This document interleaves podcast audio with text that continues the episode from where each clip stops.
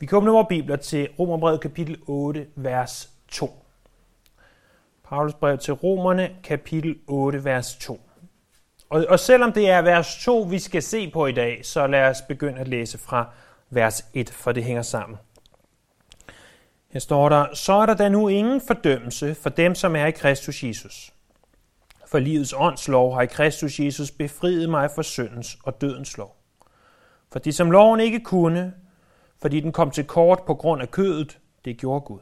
Han sendte sin egen søn i syndig køds lighed, og for syndens skyld, og fordømte dermed synden i kødet, for at lovens krav skulle opfyldes i os, som ikke lever i lydighed mod kødet, men i lydighed mod ånden. Sidste gang vi var samlet, så vi i vers 1, at der er ingen fordømmelse for de, som er i Kristus Jesus. Vi talte om, hvordan det er de bedste nyheder, som vi kan blive givet. At hvis vi er i Kristus Jesus, så fordømmer Gud os ikke længere. Det her vers 1 skal være med til at underbygge det, vi kalder vores frelses vidshed.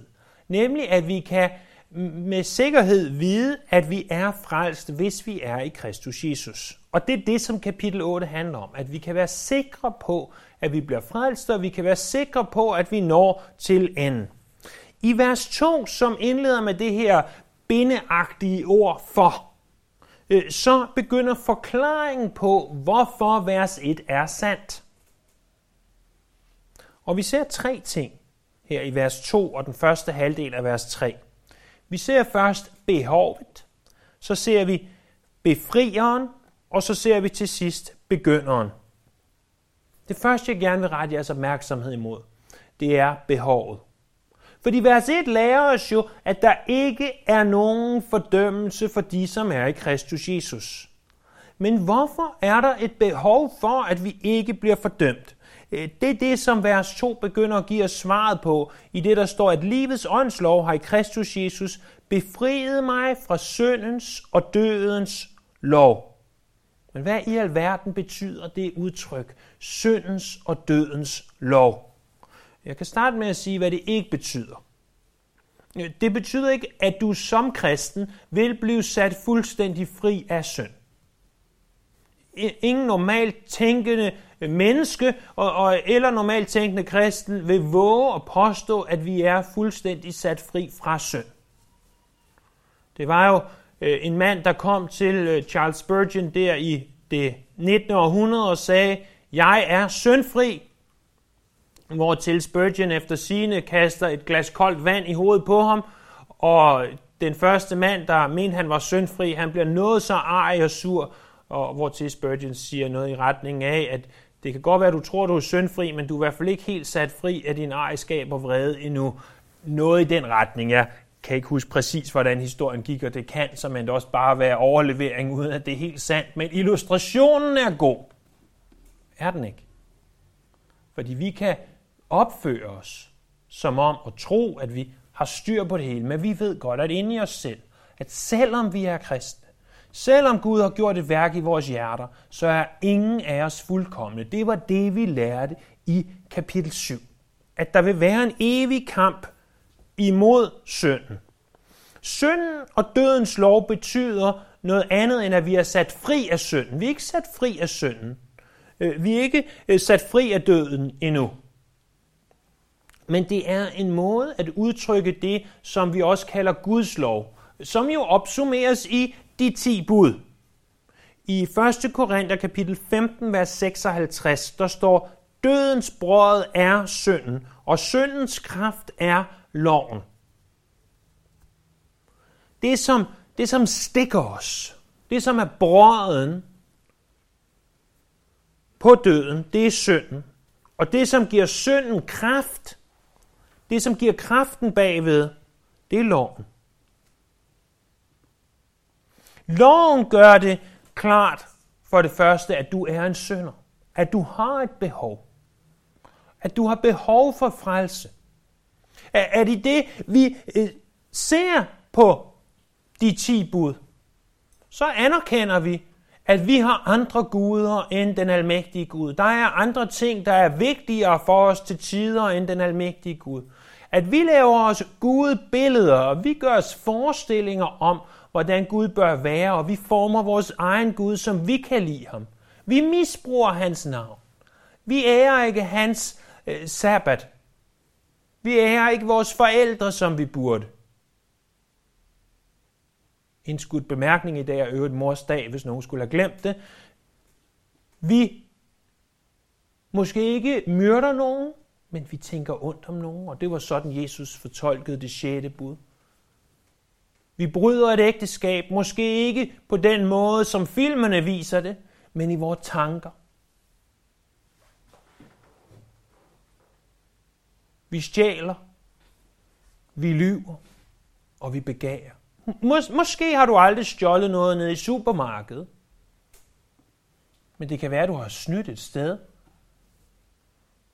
og ikke givet det retmæssige for det, du skulle. Og du har alligevel overtrådt det bud. Og, og sådan, når vi holder os selv op imod loven, ser vi, at vi lever ikke op til Guds lov. Men mindre du lever op til Guds lov, så har du behov for en frelser. Så har du behov for en, der kan hjælpe dig ud af den kattepine, du er i. Fordi at loven gør det klart, at du er en synder, og du har overtrådt loven. Men loven gør også noget andet. Den udmåler også straffen. Den både siger, at du er skyldig, og fordi du er skyldig, så fortjener du at dø. Det er det, som der stod i kapitel 6, vers 23, at syndens løn er død, men Guds nådegave er evigt liv i Kristus Jesus. Så, så der er et behov. Det her det underbygges videre af det, som står i vers 3 af Romerbrevet kapitel 8. Det, som loven ikke kunne, fordi den kom til kort på grund af kødet, det gjorde Gud. Loven er som et spejl, og når jeg holder de 10 bud op foran jer, I kigger i den og siger, ja, jeg ved det godt, Daniel, jeg, jeg er en synder. Jeg, jeg lever ikke, som jeg kunne, hvis Guds bud virkelig er standarden. Det, det gør jeg ikke. Så står du der og kigger i spejlet. Og kigger og kigger og kigger og kigger. Men hvis du nogensinde, som jeg, har prøvet at gå hen og kigge i et spejl, og, og kigge så ind i spejlet, så ser man, at man har noget ketchup siddende eller et eller andet, som ikke skal sidde i ansigtet. Så, så man godt ved, at folk vil kigge mærkeligt på en, og man ved godt, det ætser huden, og hvad er det nu ellers gør. Og, og der sidder ketchupen. Og så står man og kigger på spejlet, og kigger intenst på spejlet. Og så taler man til spejlet og siger, spejl, få nu det ketchup væk.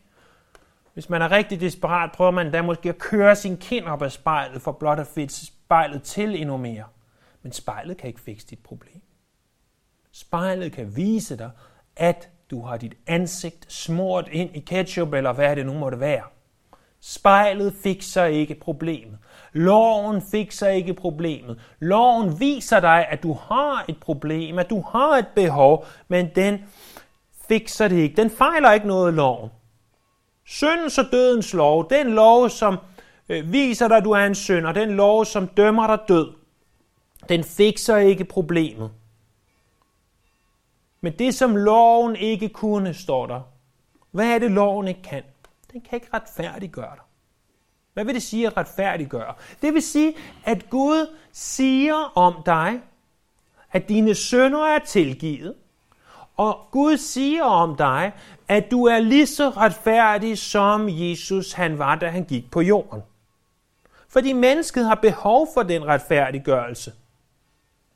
Så er det Guds øjne at vi rent faktisk lever op til lovens krav. Den eneste måde, hvorpå det kan ske, det er, som Paulus skriver i sit første kapitel i Romerbrevet, vers 16 og 17, jeg skammer mig ikke ved evangeliet. For det er Guds kraft til frelse for enhver, som tror, både for jøde først og for græker. For i det, i evangeliet, der åbenbares Guds retfærdighed, eller sagt på en anden måde, i evangeliet åbenbares det, at Gud kan give os sin retfærdighed. Af tro til tro. Som der står skrevet, den retfærdige af tro skal leve. Den, der bliver retfærdig ved tro, skal leve. Du har behov for Guds retfærdighed. Hvis du ikke har Guds retfærdighed, så er du ikke hans. Vi har et behov for at blive befriet fra fordømmelsen, og det behov kommer fordi, at loven fordømmer os. Så det var behovet som det første. Det andet, det er befrieren. Nådens evangelium, som vi finder det i Bibelen, det centrerer sig om Jesus. Det må der ikke have nogen tvivl om. Det handler om Jesus fra først til sidst. Og, og som vi skal se næste gang, så var det ham, der på korset vandt frelsen. Alt det her, det er muligt på grund af det, vi fejrede øh, for et par uger siden i påsken. At Jesus gik til Golgata, døde på Golgata, blev taget af Golgata-korset, lagt i graven for tre dage senere at opstå igen. Alt det er muligt på grund af ham. Det må vi aldrig glemme. Men vi må heller aldrig glemme, at frelsen er et værk, der oprinder i den treenige Gud. At den treenige Gud arbejder sammen om frelsen. Hvilket bringer os til det næste udtryk. Hvis vi igen kigger i Romerbrevet kapitel 8, vers 2. For livets ånds lov har i Kristus Jesus. Livets ånds lov, hvad i alverden betyder det? Det er det eneste gang i Bibelen, at vi møder det udtryk, livets ånds lov. Ordet ånd, eller på græsk pneuma, det er et udtryk eller et ord, der fremkommer 21 gange i Romerbrevets 8. kapitel. Det er i sig selv ganske, ganske interessant, for hvis man tæller og holder ordet op imod antallet af vers, så er det det sted i Bibelen, hvor der er den højeste koncentration af ordet pneuma eller ordet for ånd. Øh, så, så mere end noget andet sted i Bibelen er ånden altså central i det her kapitel. Øh, ordet ånd gøres klare ved at forklare os, at det er livets ånd. Fordi ordet ånd kan tale om andet end helligånden. Men her gøres det klart, at der er tale om livets ånd. Det er nemlig ånden, der giver os livet. Her taler jeg ikke om den dag, som du regner som din fødselsdag, men den dag, du måtte regne som din fødsels på ny dag. Den dag, du bliver født på ny. Der står også, at det er en lov, fordi Gud opererer inden for lov. Han sætter nogle grænser og siger, sådan fungerer tingene. I Jakobsbrevet kapitel 1, vers 25 læser vi, at den, der fordyber sig i frihedens fuldkommende lov og bliver ved den. Så en lov er en måde, hvorpå noget fungerer. For eksempel frihedens fuldkommende lov. Hvordan fungerer livets ånds lov? Hvad er lovteksten? Hvad er baggrunden? For livets ånds lov, hvad er retsgrundlaget? Jamen, det er intet mindre end evangeliet. Livets ånds lov, det er evangeliet. Den måde, som ånden arbejder på, det er gennem evangeliet. Så vi befries, når livets åndslov, når evangeliet befrier os. Og Helligånden, han har en ganske stor plads i frelsen.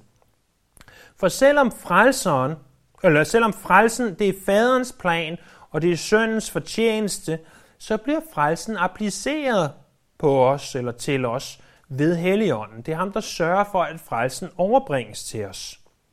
Og her kunne vi igen begynde at tale om det, som Nikodemus øh, han hører i Johannes kapitel 3, om at det er kun i det, vi bliver født på ny, at vi kan se Guds rige, at vi kan acceptere frelsen, og vi kan tro på Jesus. Men her står der specifikt, hvad ånden gør i det her tilfælde. Der står, han har i Kristus Jesus befriet mig. Hvordan befrier ånden? Han befrier ved at placere os i Kristus Jesus. Når vi sammenholder Romerbrevets øh, kapitel 6, vers 3, hvor der står, at vi er døbt i Kristus Jesus, eller døbt ind i, døbt til, døbt ind i Kristus Jesus, med 1. Korinther kapitel 12, vers 13, hvor der står, for vi er alle blevet døbt med en ånd, til at være et læme, hvad enten vi er jøder eller grækere, trælle eller frie, og vi har fået af en ånd at drikke. De to ting til sammen, som vi har set på tidligere, da vi så på kapitel 6, vers 3, betyder, at ånden placerer os i Kristus Jesus. Igen har vi det her udtryk, i Kristus, som vi mødte i vers 1. Det er ikke tilfældigt, at det kommer igen i vers 2, for Paulus bruger udtrykket i Kristus 65 gange i sine skrifter.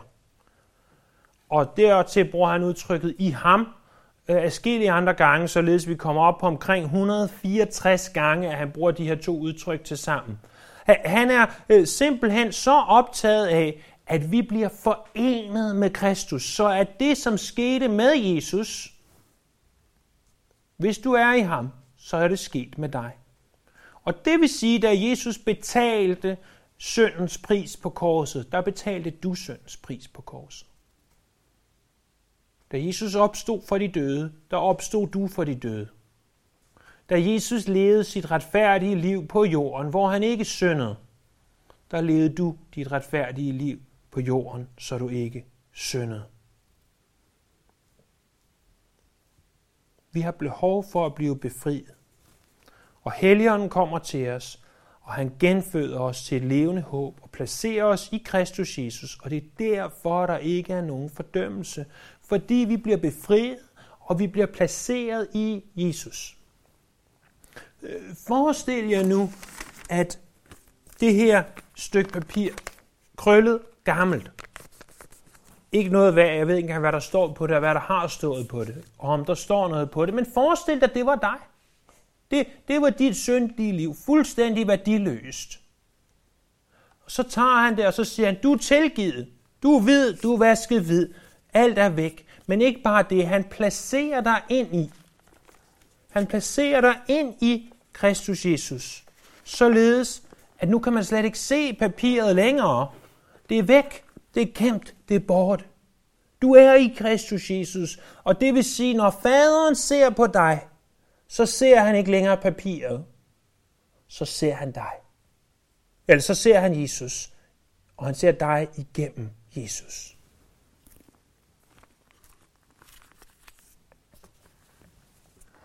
Det leder mig til den tredje og sidste ting. Begynderen.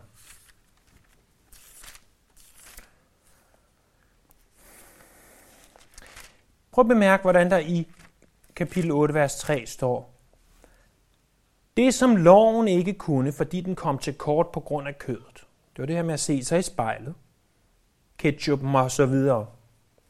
Det, det, det kunne den ikke. Den kunne ikke række hånden ud og hjælpe dig. Hvordan skete det så? Det gjorde Gud. Det gjorde Gud, står der. Det den ikke kunne, det gjorde Gud. Og, og hvad er det, loven ikke kunne? Den kunne ikke retfærdiggøre os. Den kunne ikke give dig det, du har behov for. Den kunne ikke frelse dig.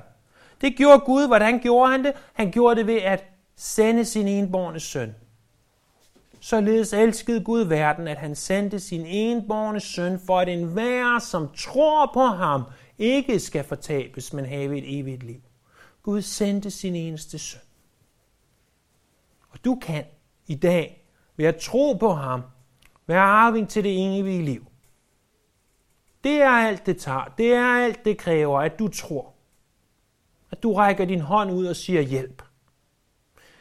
Men bemærk, hvordan det begyndte. Det gjorde Gud. Gud er altid initiativtageren. Det er altid ham, der begynder. Det er ikke dig, der begynder. For nylig var jeg med til en, en andagt et sted, hvor der var en, der forklarede om påsken. Og så siger han, her forleden, der skulle jeg have været ude og rejse, og jeg, skulle, jeg, jeg tror rækkefølgen var, at han skulle have været i biler med fave og båd, fave og køre og så videre, men, men så var der en fave eller en bro eller et eller andet, der var lukket. Og, og så var han nødt til at flyve, og så var han nødt til at lægge en nødplan, sagde han. Og det var hans illustration for påsken. At Gud, han skaber verden, så synder Adam og Eva, og så siger Gud, hov, den havde jeg slet ikke set komme. Lad mig lægge en nødplan, så jeg ved, hvad der skal ske. Men jeg kan love dig en ting. Intet, intet, absolut intet kommer bag på Gud. Heller ikke Adam og Evas søn i haven. Han vidste, det ville ske. Han syntes ikke om det. Han billigede det ikke, men han vidste, at det var det, som mennesket ville vælge. Derfor, derfor, står der i Johannes kapitel 17, vers 24, Fader, jeg vil, at hvor jeg er, det Jesus, der taler, skal også de, som du har givet mig, være, for at de skal se min herlighed, som du har givet mig, for du har elsket mig, før verden blev grundlagt. I Efeserne kapitel 1, vers 4, for før verden blev grundlagt, har Gud i ham udvalgt os til at stå hellige og uden fejl for hans ansigt i kærlighed. Vi var udvalgt, før verden blev grundlagt. Hebræerbrevet kapitel 4, vers 3. For når vi kan komme ind i, til hvilen, er det, fordi vi tror sådan, som han har sagt, så svor jeg i min vrede, de skal aldrig komme ind til min hvile, og det sagde Gud, skønt hans gerninger var færdige, før verden blev grundlagt. 1. Peter 1.20, dertil var han bestemt, før verden blev grundlagt. Men han blev først åbenbaret nu ved tidernes ende af hensyn til jer. Gud vidste udmærket, hvad han ville gøre. Golgata var ikke nogen nødplan. Golgata var planen fra før verden blev grundlagt. Gud er den, der begynder. Gud er den, der tager initiativet. Og du bliver nødt til at forstå, at frelse handler ikke først og fremmest om dig. Jeg ved godt, at de fleste af os, vi er så egocentriske, at egocentreret, var det jeg vil sige, at vi tror, at hele verden centrerer sig om os. Vi tror, at alt er til for os, alt blev gjort for os, alt handler om os, og at hvis der er noget, der ikke handler om os, så interesserer det os ikke.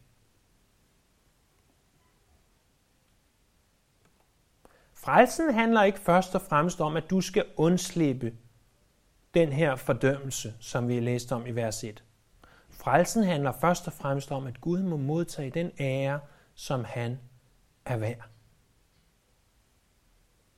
Frelsen, det var ikke din idé. Det var ikke noget, du fandt på. Det var ikke noget, mennesker fandt på. Det var noget, Gud fandt på. Det var noget, han har planlagt, før jorden blev til. Og fordi frelsen kommer fra ham, fordi den var hans idé, så kommer den ikke til at ændre sig. Og hvis du godt kunne tænke dig at have frelses vidshed, altså at være sikker på, at du er frelst, og være sikker på, at du når ind over målstregen, om du vil, så er du først og fremmest nødt til at indse, at frelsen ikke handler om dig, fordi den kommer fra Gud. Prøv at tænke over det her. Prædikanten prædiker evangeliet. Jeg står her i dag og fortæller jer en, en side af evangeliet. Og hvad betyder evangelium? Det betyder gode nyheder. Og helt ærligt, det er jo virkelig gode nyheder. Hvis det, som Bibelen siger, er sandt, at alle mennesker er synder, og alle mennesker fortjener død, og så kommer Gud, og fuldstændig uden din fortjeneste, så øh, tilgiver han dig, og, og du, tror på, du tror på ham, og han tilgiver dig, og du øh, modtager en frelse, som er sikker og vist og evig, og intet kan udslette den. Helt ærligt, det er da fantastiske nyheder. Det er da rigtig gode nyheder, er det ikke? Jeg tænker, det er gode nyheder. Jeg ved ikke med dig, om du har vundet 10 milliarder i lotto i dag. Hvis du ikke synes, det er gode nyheder, det er, så kan det godt være, at du synes, det andet er bedre nyheder. Men din evige frelse, det er de bedste nyheder, vi kan få. Men hvad nu, hvis jeg sagde til jer? Det siger jeg ikke, men hvad nu, hvis jeg sagde til jer? Du er befriet fra syndens og dødens lov. Jesus har betalt det hele. Du er fri, men... Men det er kun så længe, du opfører dig som en god kristen. Du er fri, men det er kun så længe, du ikke kommer til at synde mere, end hvad godt er. Du er fri, men det er kun så længe, du læser i din Bibel. Du er fri, men det er kun så længe, at du har tro nok, eller det er kun så længe, at du betaler nok penge til velgørenhed. Du er fri, men det er kun så længe, du forbliver i Kristus. Ved dig, hvis du skulle gå væk fra ham. Hvis du skulle vandre væk fra ham, så er du ikke længere frelst. Så vil du være fordømt igen. Tænk så, hvis frelsen var sådan et pendul, hvor du den ene dag var i Kristus, og så den anden dag var ude. I Kristus, ude af Kristus. I Kristus, ude af Kristus. Tænk så, hvis det var sådan. Tænk så, hvis det var sådan. Så vil jeg ikke længere kalde det de gode nyheder. Så vil jeg kalde det de skræmmende nyheder.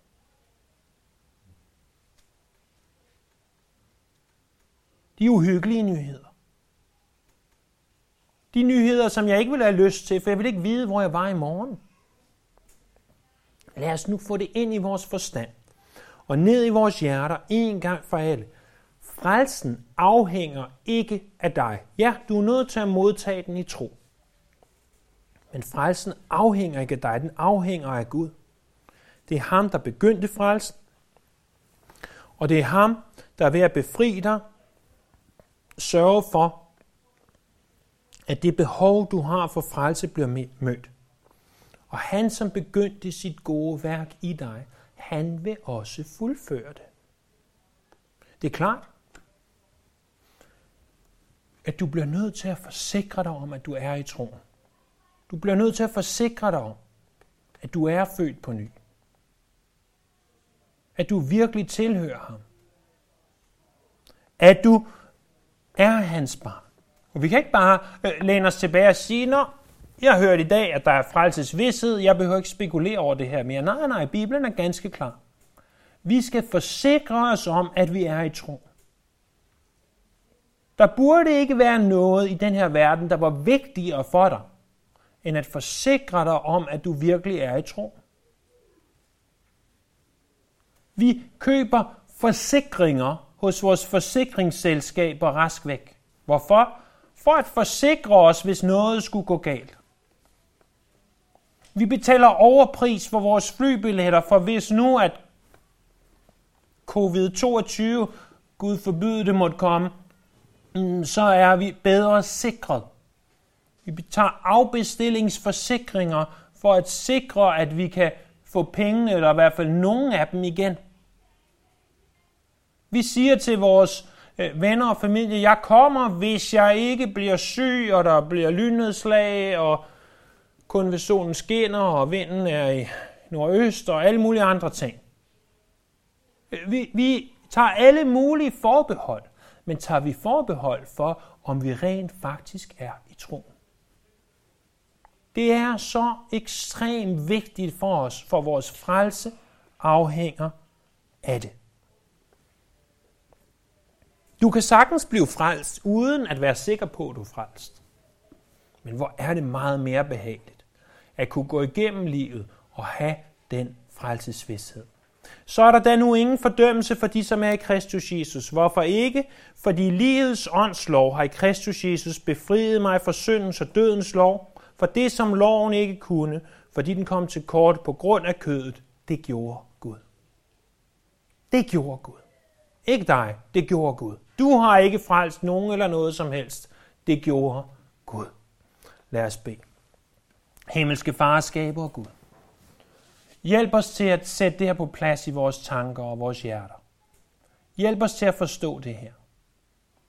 Og hjælp os til at tilbede dig i ånd og i sandhed. Amen.